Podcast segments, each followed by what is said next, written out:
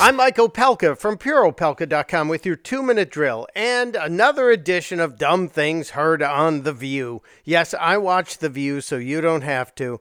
There was a mountain of stupid on The View last week, starting with Whoopi Goldberg speculating that Dr. Jill Biden, she's a PhD, should be the Surgeon General. I'm hoping Dr. Jill becomes a Surgeon General. His wife. Yeah. Joe Because Biden. Joe Biden's wife, because she, you know, she he would MD? never do it, but she, it's- yeah, she's a hell of a doctor.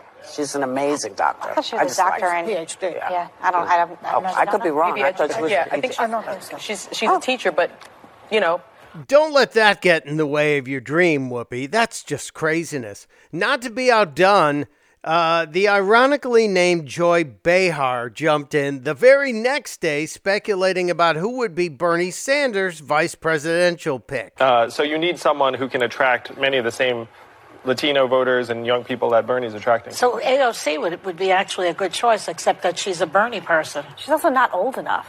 Well, she she's not as a VP. Nope.